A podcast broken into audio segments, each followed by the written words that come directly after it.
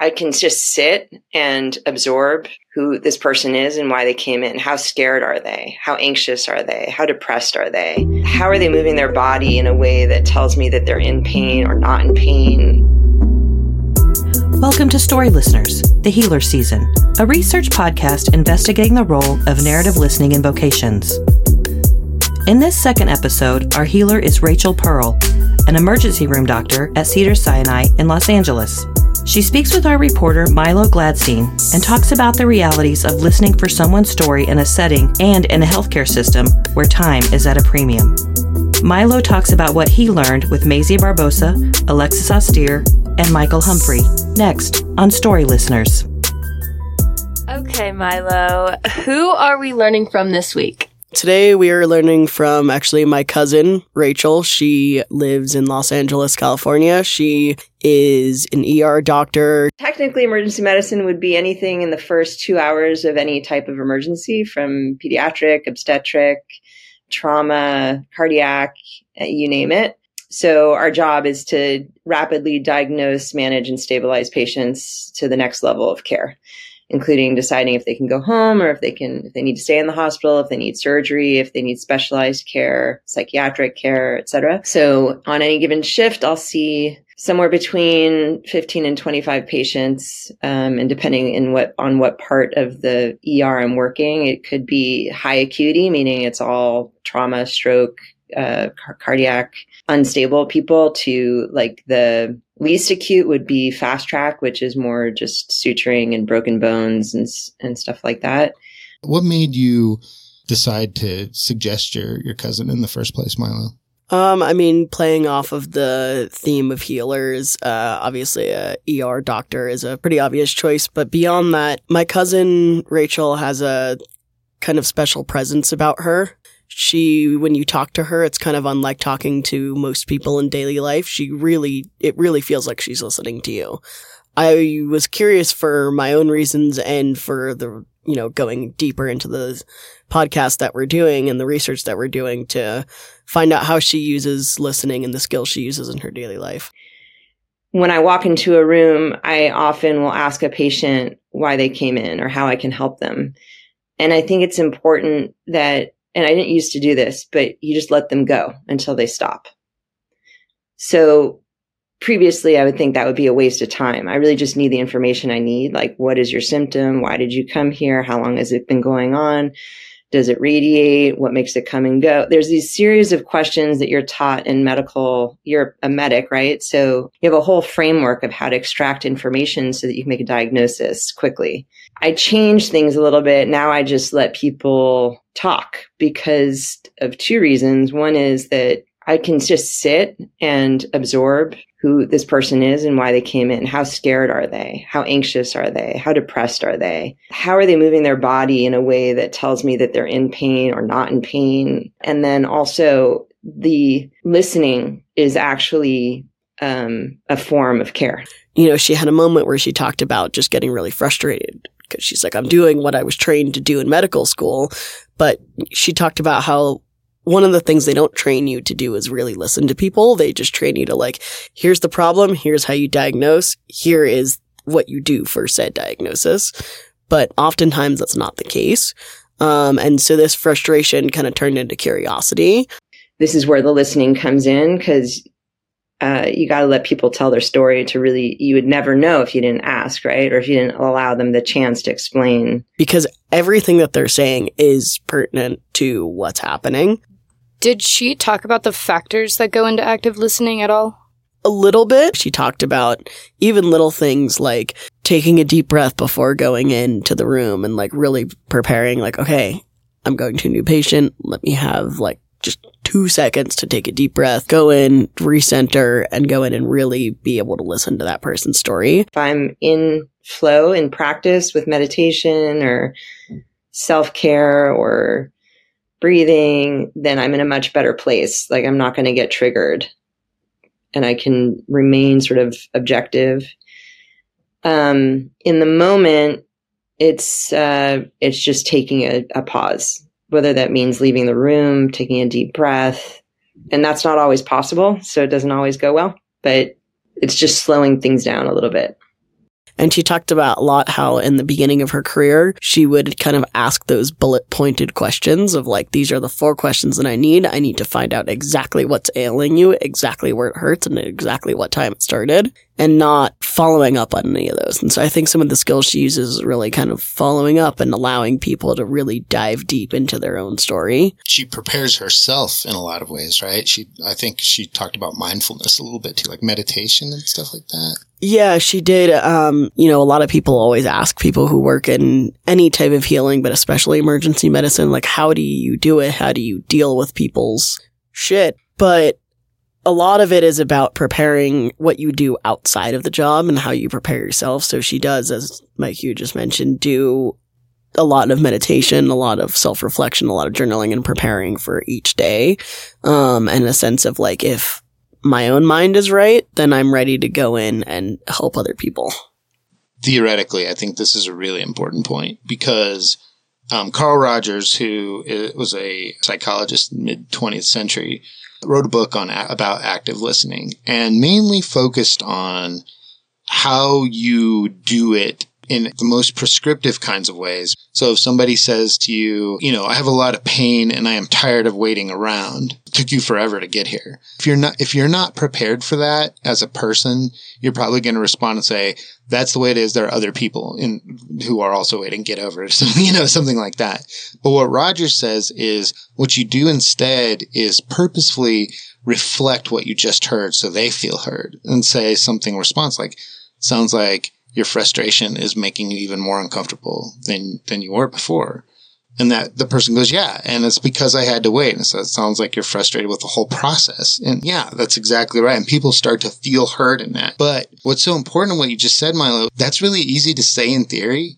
But if you're not ready to go into those spaces and respond that way, you're not going to respond that way, you know? Throughout those years, there are plenty of times that I was just sort of like, you're here for chest pain. Obviously, you're not having a heart attack. Just go home because I have too many patients to see and too many sick patients to sit here and talk to you about the reasons why you're sad. I know that sounds awful, but that's the reality when you're in a time crunch. I think the really interesting thing that she's been looking into recently is genetic trauma within our family bloodline, as we are Jewish and our family did escape the Holocaust. Um, and so the last time I saw her and had a really in depth conversation with her about genetic trauma and the fact that we're only, I mean, even like my parents and then like even my younger cousins were only three or four generations removed. Uh, so I grew up in a wealthy suburb outside of San Francisco, and um, my nuclear family of origin uh, was overall very healthy and stable. So, um, I had a safe upbringing. I had parents that were attentive to my needs and I had a great education and I have two brothers that I was that I'm close to now. As far as listening, um, I grew up with parents that suffer probably from generational trauma. And so if you look at our family tree, there's you can really see that uh, many people have suffered across the board even though it wasn't spoken of, I was aware. There was a lot of yelling in my house. There was a lot of anger and rage and unpredictability, even though on the surface everything was fine. Um, and so I think I just absorbed that and became sensitive to people's moods, people's needs, because if, if I wasn't, I, then there may be consequences. So whether that meant like, somebody, I mean, specifically, my mother um, had a real issue with rage and anger. So if I wasn't careful, I would be subject to it. So I, I became very attuned very early in life, just for the sake of my own safety and getting my needs met. I think that it's no coincidence that I ended up in the healing arts because I, I think I have a natural inclination to want to make people feel better. It's just like I can't live very well with people not feeling well or having that purpose in me.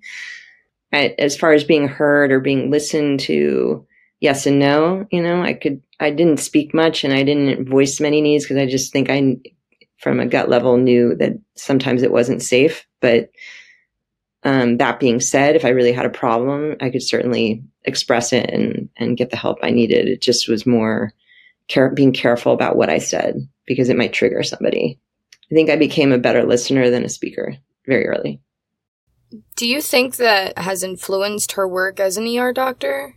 Absolutely. Um, I think that to kind of discover this about our family, she had to listen to herself um, and kind of think about her own experiences and her own how like genetic trauma affects her, which she then applied to her patients and really listening to them and their stories and going deeper beyond just, okay, you're here because you have hip pain. Okay, well, when was the first time that happened and going deeper into that and and he was from Africa and I think I said something like can you remember a time when you know you had this pain in your hip in your past and he said that he had been um, put on a stretching device he was being tortured in his native country on a device and it stretched his hips and and that was it was just amazing to me how the body stores that kind of information and you know, this wasn't a guy that just wanted pain medication. He was having real pain, but it was rooted in his previous trauma.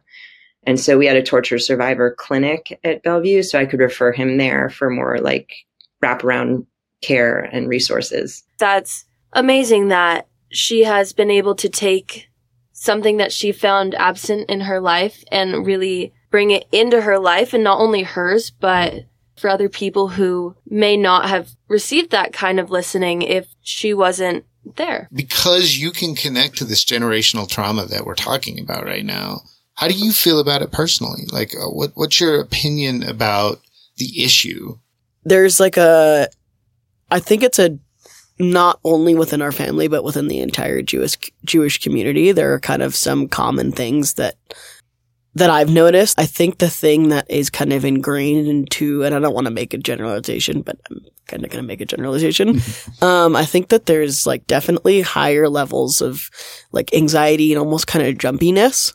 Um and I've noticed it within myself. I'm not super on edge, but comparatively to some other people I know, I think I kind of am. Do you feel inspired by her and in terms of the work that she's done to get to where she is? Absolutely. Um, and I hadn't talked to her about any of this until this the last time I saw her, and now I'm really curious about it, and I just keep want to keep talking about it with her because I find it really, really interesting, especially because everything we've talked about today, like, it's not something you can change. Like, it's going to be there whether you want it to be there or not, and it's going to manifest how it's going to manifest whether you want it to or not. Um, and it's more about how you move forward than the things that you carry with you. So, Milo, what is the big thing that we learned? Gosh, gosh, I don't know what just came over me. Yeah. Literally, just like in the past two seconds, my brain just. Do you think invoking the questions around trauma is sort of like Probably. a little bit triggering? Yeah. It might be. I think it always is for me too. Because, like, I'm sitting here and I just am like. It's weird because I feel calmer and we're talking about like my trauma. yeah, that is really interesting. Maybe it's because you are able to talk about it and get it out as whereas we're the ones taking it in and digesting it and listening to it whereas you already kind of knew what you were going to talk about. Okay, I'm ready. So Milo, what's the big thing we heard here today? Well, there is one more thing we haven't talked about yet. Is it okay if I go into this? Yeah, I think it's I think it's fun. One of the other big things she does on top of uh, ER doctor, this is a recent thing in her life and is tied to going into the genetic trauma aspect of her life and our life as a family. Um, she fairly recently started delving into the world of psychedelics. Um, and initially she used them to treat her own burnout. It's a huge issue within the medical field, working long hours, often far longer than you're slotted for and things like that, and not having time for yourself. And she really needed time to sit with herself. Yeah, so psychedelic medicine is a lot about getting out of the head and getting into the heart and the and the spirit. So, for lack of better words, um, because language is really limiting, and we often get caught up in words and explanations and logic when there's like a lot of information that's coming through other parts of us, right? You have like skills and natural instincts that um, are filtered through all the other senses, right? So everything, especially like smell that we underestimate. So psychedelics just help me tune into my other sources of intelligence and slow things down a little bit so that you can lean into not what's being said, but who this person is and what they're feeling. Through that, she noticed a real therapeutic value to it, talked about how beneficial it was for her, and the idea that it would be really beneficial for pretty much everybody she knows. Including my patients, um, many of which come to the ER thinking they have some kind of emergency when in fact they're kind of coping with more of a psychological issues, um, addiction and um, depression, anxiety, you name it, that were causing more of a somatic presentation or symptoms that they that's a very common pattern of presentation in the emergency department. Psychosocial things like um, being homeless or having familial issues, um, violence, that kind of thing. So I felt like I was really at a standstill in how I could help my patients, like truly help them. So I started learning about this stuff and um, I did a year long certification on psychedelic therapy and research. And then because it's not legal to practice with psychedelics in California yet, uh, I became trained in ketamine assisted psychotherapy. So now I have a practice two days a week um, doing that.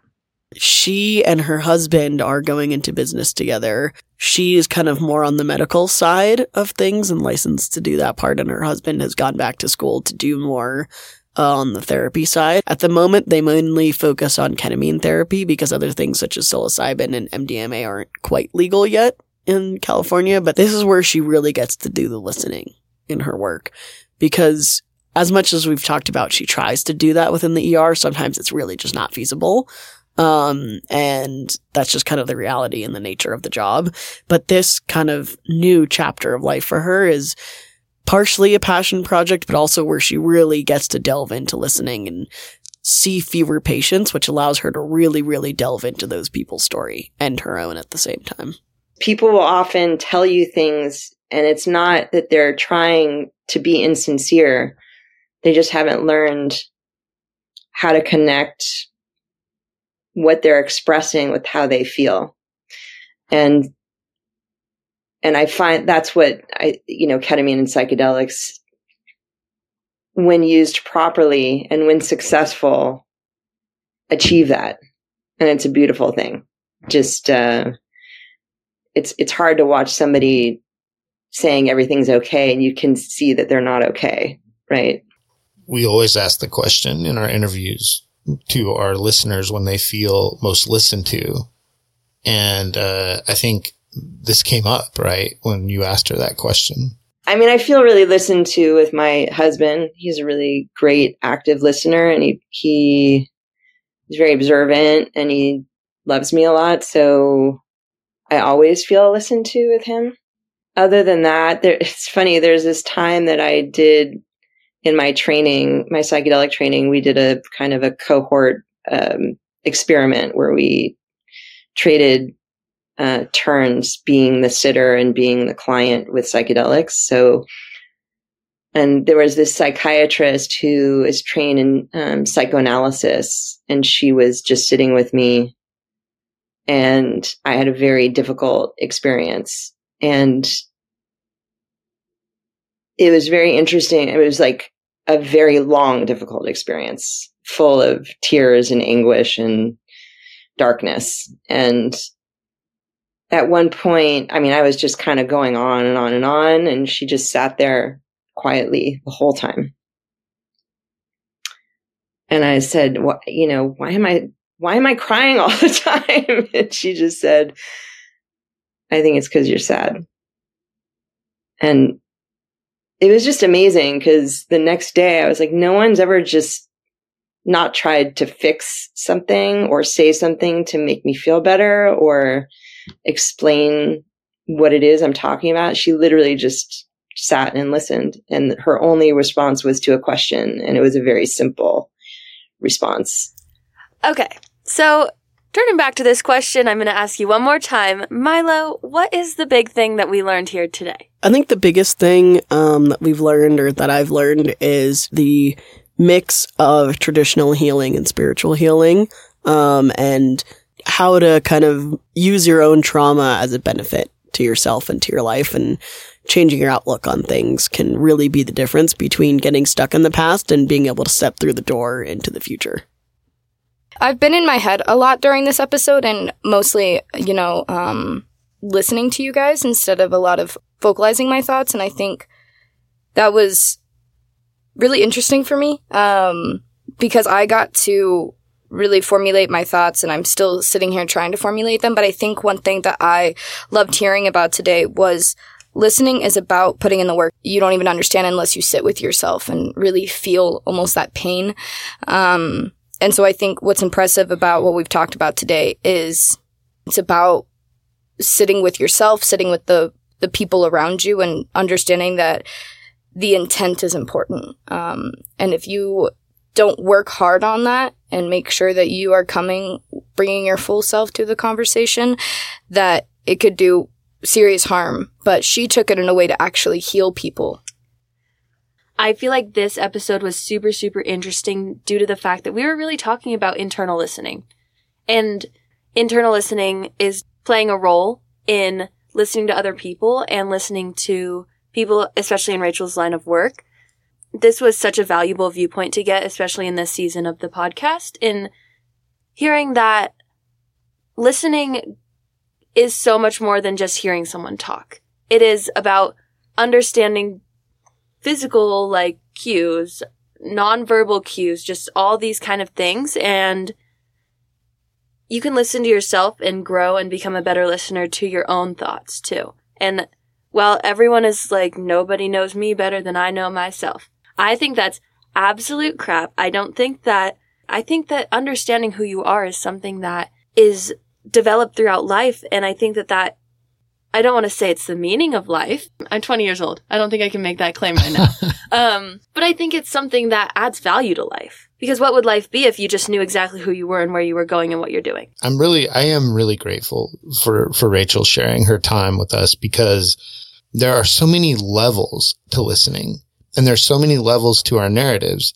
But I think one of the most important levels is that level where we cross over into each other's lives in a way that we're vulnerable to each other. And, uh, and that's where I think the development of self really happens. And I think that's where you, that never stops. So even if you're 20, Maisie, and, and I'm 54, um, we're both on that journey, you know, and there, there are probably times in your life when you've been ahead of me and vice versa, you know, so one of the things I learned from Rachel's talk is that these interactions she has all day long with people has the potential to bring some of her own work into, uh, into the room. And I think that's when life gets especially special, you know, uh, when we can do the work, um, for ourselves while we are doing the work with others. That's, that's the point of being alive. So I do think that's the meaning of life. I like know? the way you put that. Thank you, Milo. This was great.